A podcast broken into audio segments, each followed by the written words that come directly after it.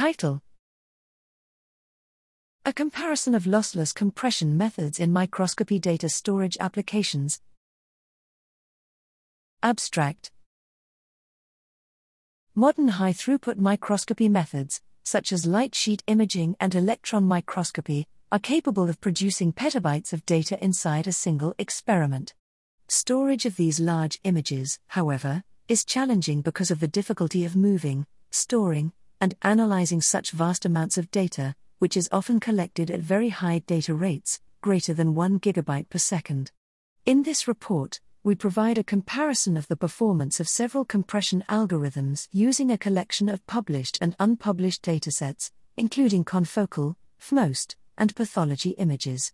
We also use simulated data to demonstrate the efficiency of each algorithm as image content or entropy increases. As a result of this work, we recommend the use of the BLOSC algorithm combined with ZSTD for various microscopy applications, as it produces the best compression ratio over a collection of conditions.